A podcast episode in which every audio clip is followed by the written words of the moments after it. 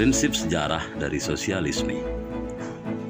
Sasaran dari sosialisme adalah penerjemahan hak untuk menentukan diri sendiri bagi semua orang menjadi kenyataan.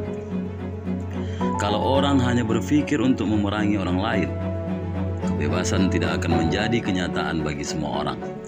Karena mereka yang kuatlah yang akan menang. Kebebasan yang sama akan dimungkinkan hanya kalau ada rasa solidaritas di antara sama manusia. Penghapusan hambatan secara legal tidaklah cukup untuk menjamin kesamaan hak, karena hambatan tersebut akan bisa digantikan oleh kaum yang akan mendapatkan hak-hak istimewa yang baru.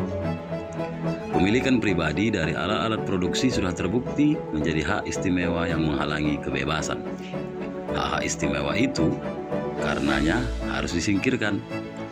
Kesamaan hak dan kesempatan yang sesungguhnya akan ditentukan oleh seseorang dalam mendapatkan distribusi yang adil dari barang-barang yang diproduksi.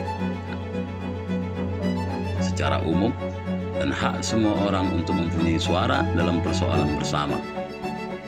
Kedua tujuan ini hanya akan bisa dicapai melalui pengorganisasian sosial.